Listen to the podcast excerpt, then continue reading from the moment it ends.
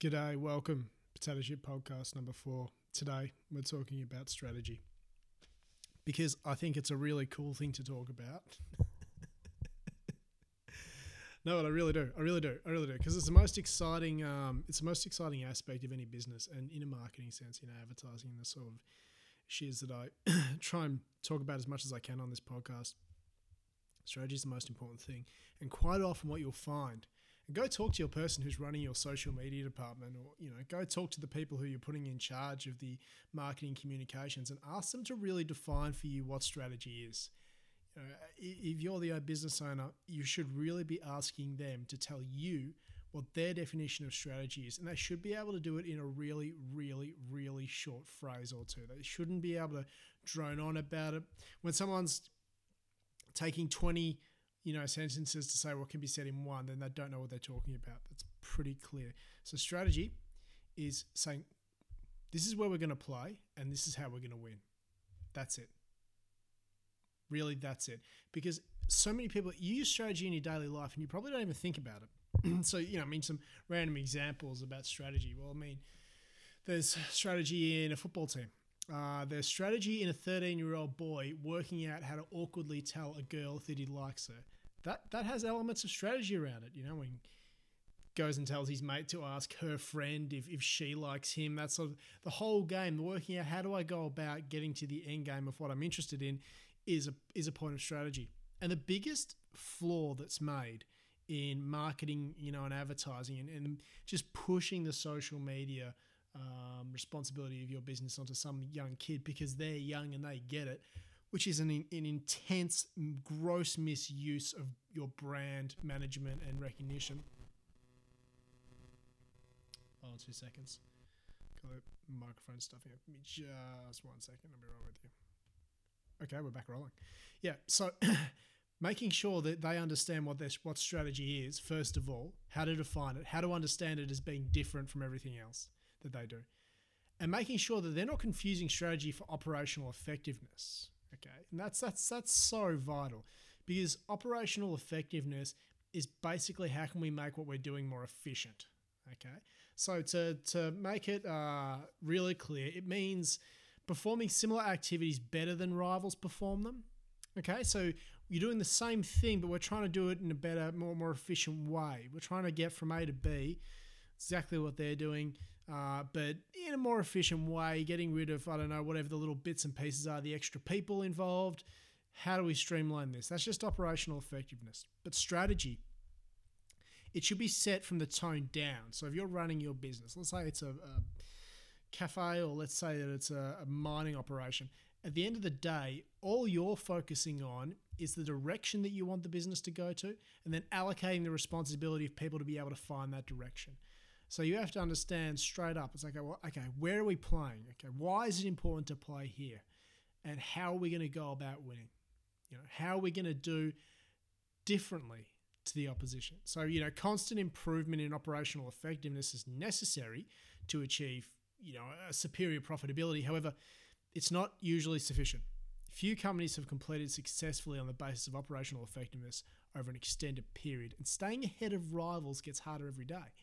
And the most obvious reason for that is rapid diffusion of best practices, competitors quickly imitating management techniques, new technologies, input improvements, and superior ways of, of, of trying to meet the customer's needs.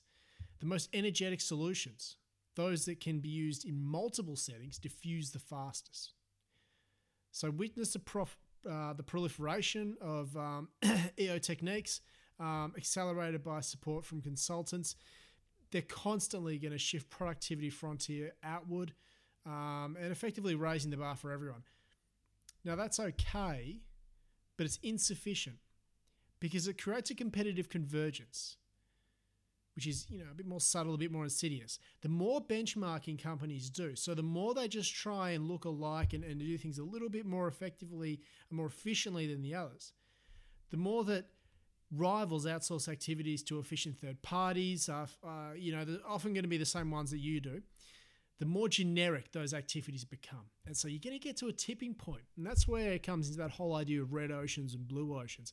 Someone who's a really good strategist is constantly looking about if they can create a blue ocean for their product in de- delivering their strategy. So, what's a blue ocean? What's a red ocean? Let's just make that case. There's some really obvious examples in history, but I'll, I'll use I'll use um just two to paint the picture. Um, I'll use three. Okay, so Cirque du Soleil is Cirque du Soleil is a really good example because traditionally circuses were these operations that required exotic animals and all sorts of other things. And the exotic animals, their transportation, buying them, look after, looking after them, all that sort of stuff was really expensive. I mean, that was your major overhead. Getting all the snakes and all the bears and all the lions and all that nonsense from A to B. And what you had happen in the 70s and 80s was the rise of animal activism through the Greenpeace movement. And so they, they started to become unpopular because people started to say, well, this is actually kind of fucked up that you're throwing a pig through a bear's nose and dragging it around, making it sing and dance for you. Um, and, you know, rightly so. But there's a bloke, whoever it is that owned Cirque du Soleil, the name escapes me now, but he worked out that, okay, how can I do this differently? How can I take the idea of a circus, so the silliness, the, the storytelling, all that sort of thing, and – keep this process of, of, of art going because to him it was an art, you know, so it wasn't an option for him to just sort of pile out and engage a new audience. And what he did was he, he focused on the, the human element and the acrobatics and created these fantastical Alice in Wonderland inspired storylines. Um, and that is where Cirque du Soleil then went on and became the biggest circus act in the world. And there's nothing that competes with it. And then I don't think there's anything that can compete with it because it cornered a blue ocean. It created a, a market of its own in which it could dominate and it could have all the rewards.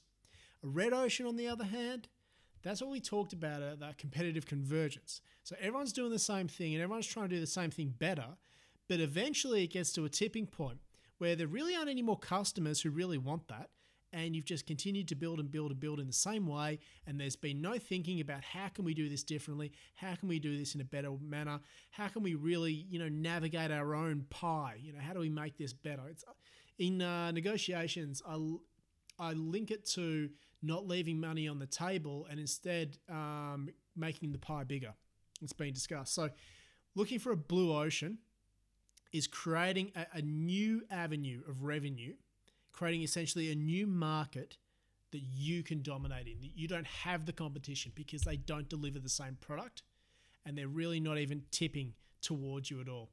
Um, another example would be Southwest Airlines. This is this is one of the most common examples, and you hear this in MBA courses all the time.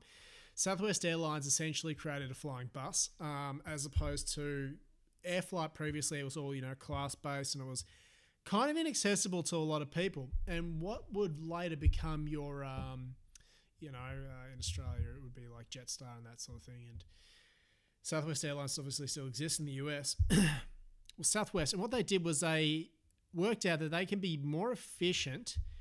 Um, obviously taking a bit of the operational effectiveness uh, terminology here, but what they did was they said, let's not have classes in our airline. Let's turn this around, get rid of the first class section, um, and create an option for flying for people who generally can't afford uh, tickets. And how we're going to do this is we're going to have faster turnarounds at gates by organising the uh, the uh, entry and exit into a plane differently, um, have our r- routes quite set. Um, and make sure that we don't provide all the glitz and glamour. We do different things instead uh, to make people get on the plane, uh, turn around quickly and turn a higher revenue through more passengers. So they created a new market itself that no one else was competing with them. And that's the essential thing.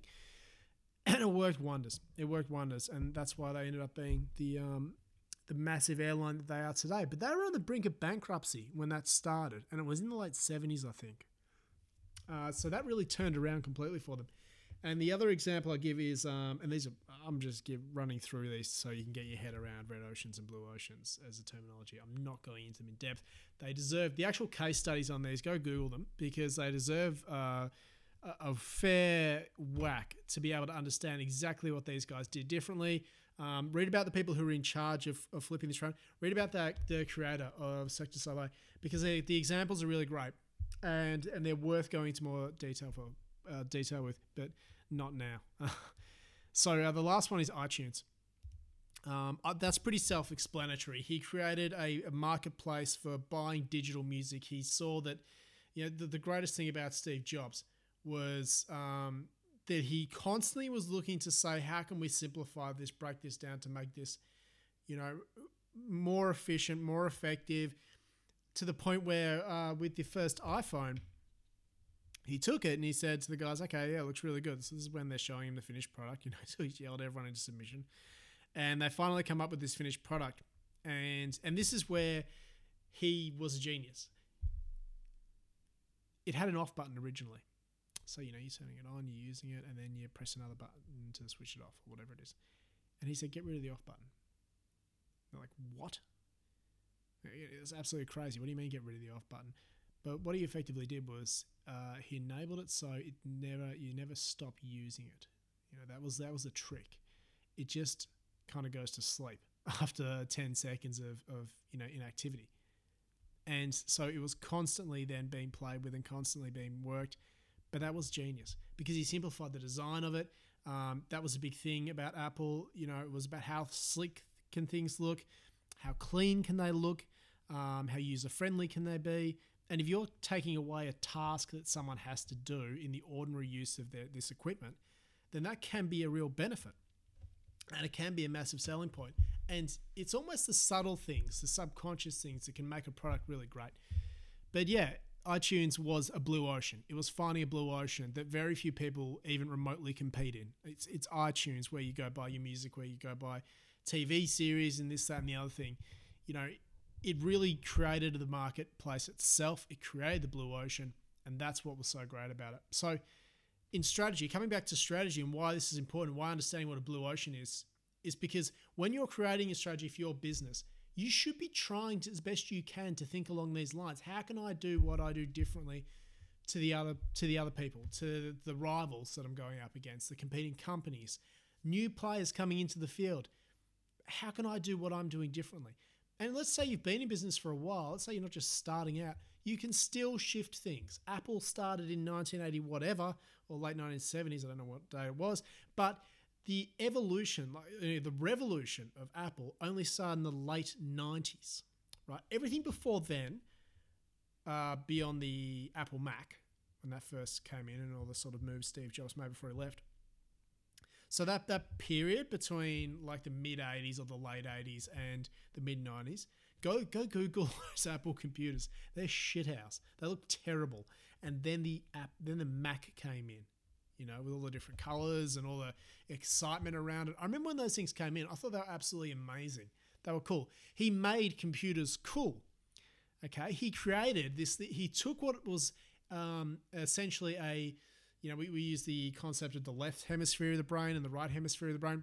He took a left hemisphere oriented industry, which is kind of grey and you're in a cubicle and you're running through code and you're doing, and made it exciting. He made being involved in computers cool.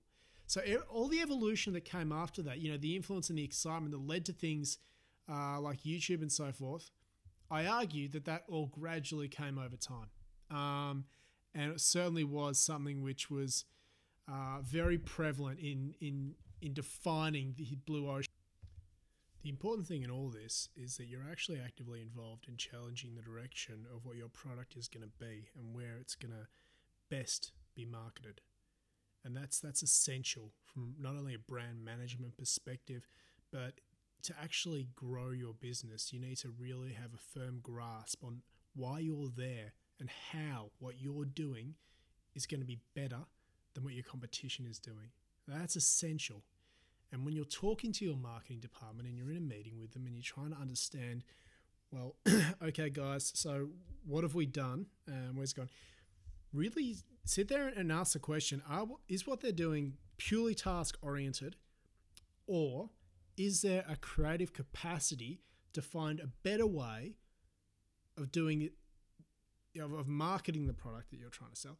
Than the competition. I mean, are they actively engaged? That's essential. That is really, you know, absolutely bottom line.